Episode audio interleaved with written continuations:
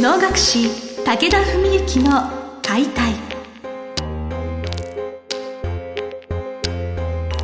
日本の伝統芸能能楽、それはユネスコ無形文化遺産にも登録された我が国を代表する舞台芸術。ポッドキャスト能楽師武田文幸の解体では、観世流シテ方として数多くの大曲を演じてきた能楽師武田文幸がろっぴゃくねん以上の歴史を持つ能楽を優しく解説。能楽師として自らの経験とその思いを語ります。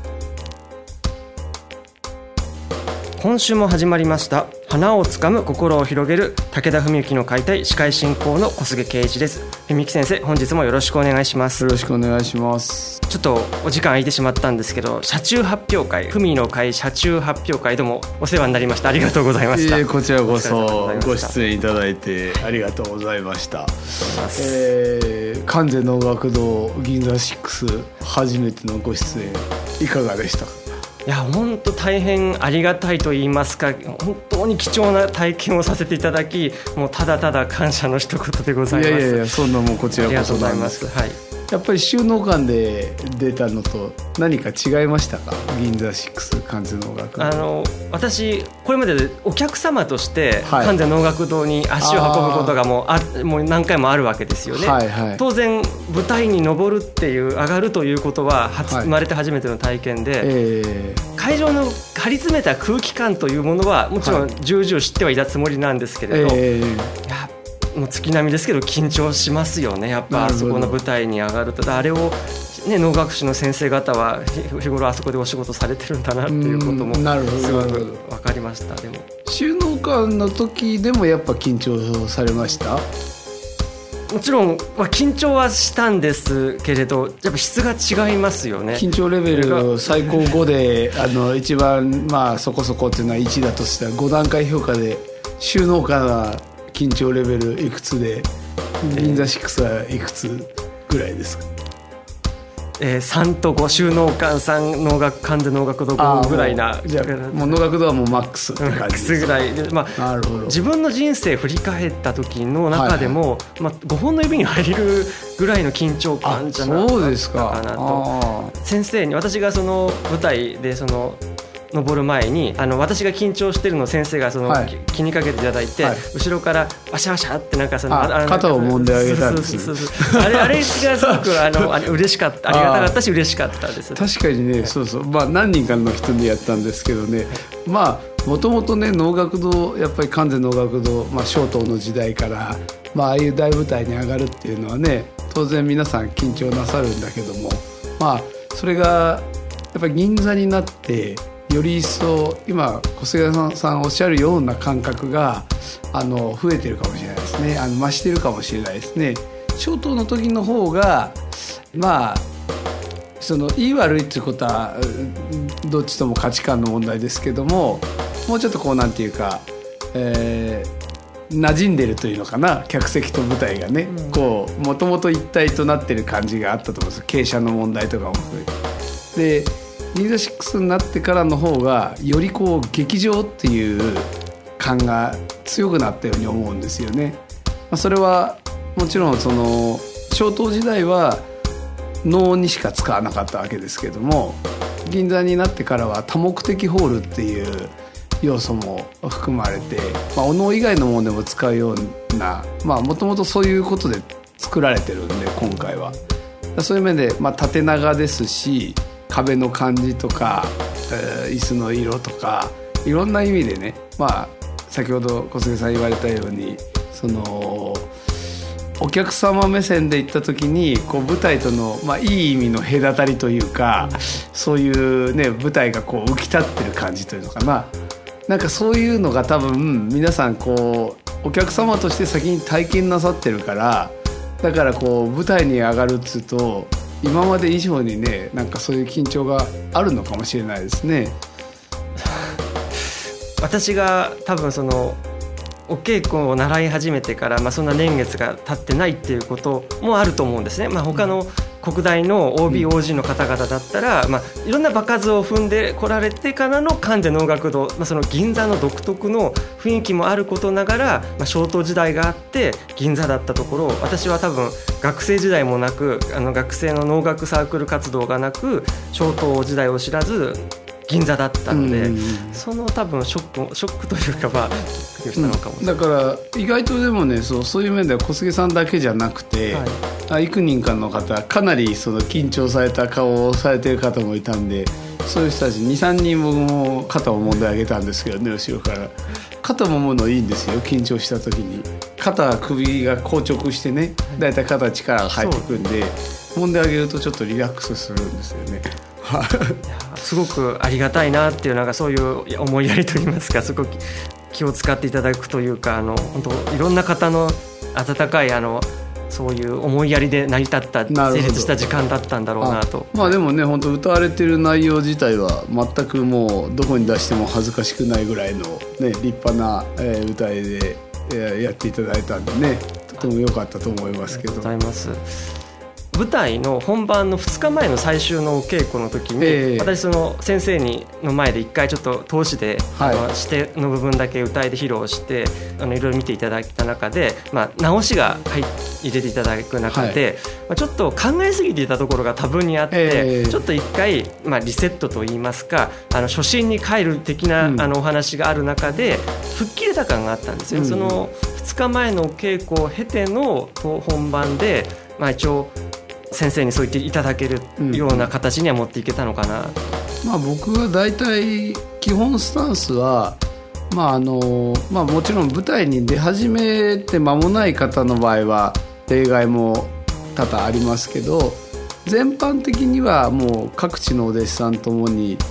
やり方としては、本番直前の稽古って原則的にはほとんど厳しくしないんですよ。もう最終確認なんで、一つ二つもの言って、あとは思い切ってやってくださいっていうようなことでね、あるいは落ち着いてやってくださいとかいうような、もうそういうところで終わらせて、まあ、一番厳しいのはだいたいさんかいまえぐらいの稽古さんかいまえぐらいに一番厳しい状態にしておくっていうのが、まあさんかいというかさんかげつまえというかね、まあ、それが基本スタンスなんですけど、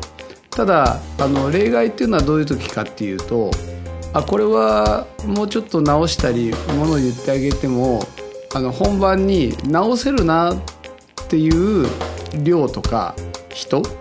うん、それはもちろんなんかお弟子さんごとにこれ言ってももう無理だろうなっていう場合は直さないんですけど、直前の時でもこれは言ったら多分通じて当日確実によく良い方に転ぶだろうというね、そういうふうに確信してる時は少しこう多くものを言う場合もあるんですよね。まあ、そういうパターンだったと思っていただければ良いのではないかと思いますけど、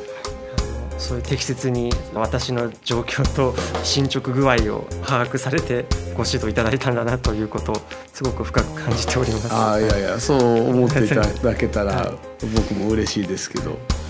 一日でも皆さんのあのほとんどご覧になられました？大体あ全部ではないですけれど、はいはい、あのまあ、大半は店の番外編も含めて、はいはいはい、拝見できたと思います、はい、なんか印象に残ってるのとか一つ二つ何かありますか？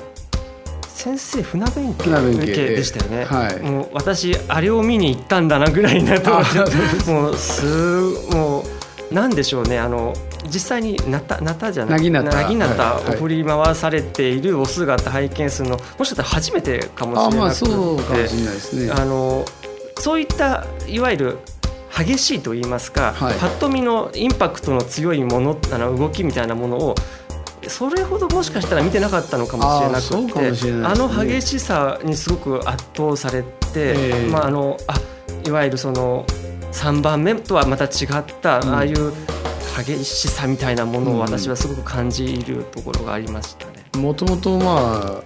最近の僕しか知らない方はね意外がられるんですけど、元は僕は超体育会系ですから、お能も暴れ回る方が得意だったんですよ。ただやっぱりそれでにじゅう代も前半の頃にで、それに比べて女物でね、なかなかこう綺麗にできるとかこう力をいい意味で力抜いてできるとかっていうことがなかったもんで、それでもうともかくこれは女も勉強しなきゃっていうんで徹底してにじゅうだいぜんはんの時に学び始めて、まあそれで今があるようなものなんですけどね。だからまあそれは多分筋力とか身体能力はにじゅう代の時よりは落ちてるんでしょうけども、まあ気力体力っていうことでこう合わせてっていうんだったら多分当時にももちろん負けてないと思うので、まあただねあのくたびれるんでね、あの激しいやつやると、だから普通あの主催者の能楽師は一番最後にやる場合が多いんですけども、もう今回はあの父とねあの野村先生最後にあの番外芝居待っていただくっていう風にしたので、もう自分はね最後に船弁慶なんかもういちにちねはちじかんぐらい正座した後にヘロヘロで舞えないじゃないですか。だからもうこう早めにね客寄せパンダで、まあ、早めに僕がやればお客さんも少しは来てくれるかなと思って、それであのタイミングでやったんですけどね。いや本当目が覚める、別にその前が眠かったわけではないんですけれど、えー、やっぱりスイッチが一瞬入るような、はいはい、あの時間帯っていうのがすごく自分の中では印象が強かったなっていう。なるほど。まあ、と一日通しで見ましても、まあ、王子王子の方々はみんな皆さんもうすごい技量技術というかレベルが高くて、えー、やっぱ違うなって思いながら、これをお素人さんって呼んでしまっていいのかみたいな感じる方も、まあ、それはまあ手前味噌ですけど本当にそうで、はい、もうお囃子方もね一流の先生方でしたけども、もう超本気でやってくれてて、まあ申し合わせリハーサルの時からあの結構本格的だったんですけど、もう多分見てられてね敏感なんですよね、プロのお囃子方っていうのはやっぱり。だからあこの人はあの持ちこたえられるなと思ったらもうさらになんか本格的にやってくれるみたいなところもあってね。だからそれは別にあの普通だと手抜くってわけじゃなくて、やっぱりこうあんまり肩やねあのまともじゃなくて肩やガチンコになりすぎちゃうと水と油になってよく見えないんで、まあそういう場合はほどほどにうまくこうお付き合いして演奏するっていう場合もあるわけなんですけど、それは渋滞ももちろんですし、この間の回にはそういうところは一切なかったと思いますね。だからもう本当にもう僕の番組ですから名前出しちゃえば北原さんの天子なんかはもうあの楽っていうね囃子を舞うんですけど、それなんかはもうお客さんたちはもちろんですけど、まあ、家内に聞いたら楽屋で親父とかね幾人かのプロの先生たちもモニターで見ててくれたらしくて、普通そんなにあのよその会でね、はいクロートは自分自身が出番じゃないものをそんなに見てたりしないんですけど、みんな結構見ててくれたらしくて、いやそれでこれ荒井するので待ってもあのこんなくらいの楽で参る人はあんまりいないんじゃないかとか言って言ってたんですね。まあスカートねあのお一人白石さんでね、はい、男性姉妹回れた方が翌日かメールくださってね、とっても嬉しいメールくださって、まあ、Facebook なんかにもアップしたんですけども、もう今までもね感じてたはずなのに、もう今回は改めてその出演のねプロはもちろんだけどお弟子さんたちのレベルの高さに驚愕しましたみたいなねメールをくださって、でまあその今までも分かってたはずだけど、もう自分が明らかに舞を舞ってる中で自分が一番下手だと思うと感じたと。でそれがご自身でも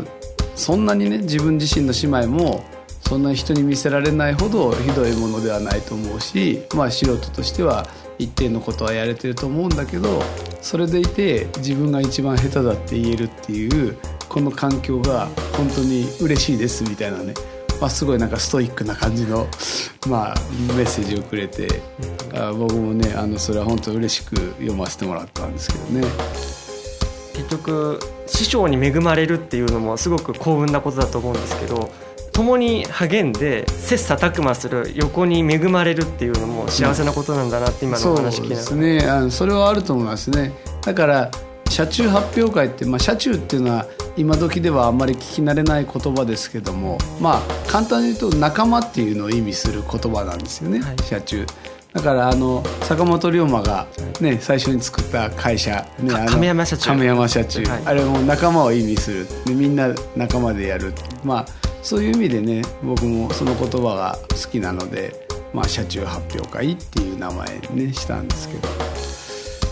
はい、まあそんなことで、まあ、これ話は尽きないですけどそうですね、あのまた来年も社中発表会というのは、ね、はい、まだごがつとかろくがつとか、あごがつぐらい、そういうまたごがつむいかですね、はい、ゴールデンウィークの最後の日です、はい、本当前回の番組でもあのお伝えしたと思うんですけれど、こういうプロの方のものを見るっていうのと、やっぱお素人さんの発表会見るっていうのでは、やっぱ気づきとか、あの、はい、あ自分がもし習っていちねんごにあそこに座ったらどうなんだ、別にいちねんごにねんごあそこにいることは全然不思議なことではきっとなくて、私がだってあそこにいたぐらいなので、なんかそういう目線目で自分がもしお稽古積んであそこに立ってたらどうなんだろうっていうことを感じてもらうためにも、なんか足を運んでいただきたいなと、ね、はいはい、思いました、はい、い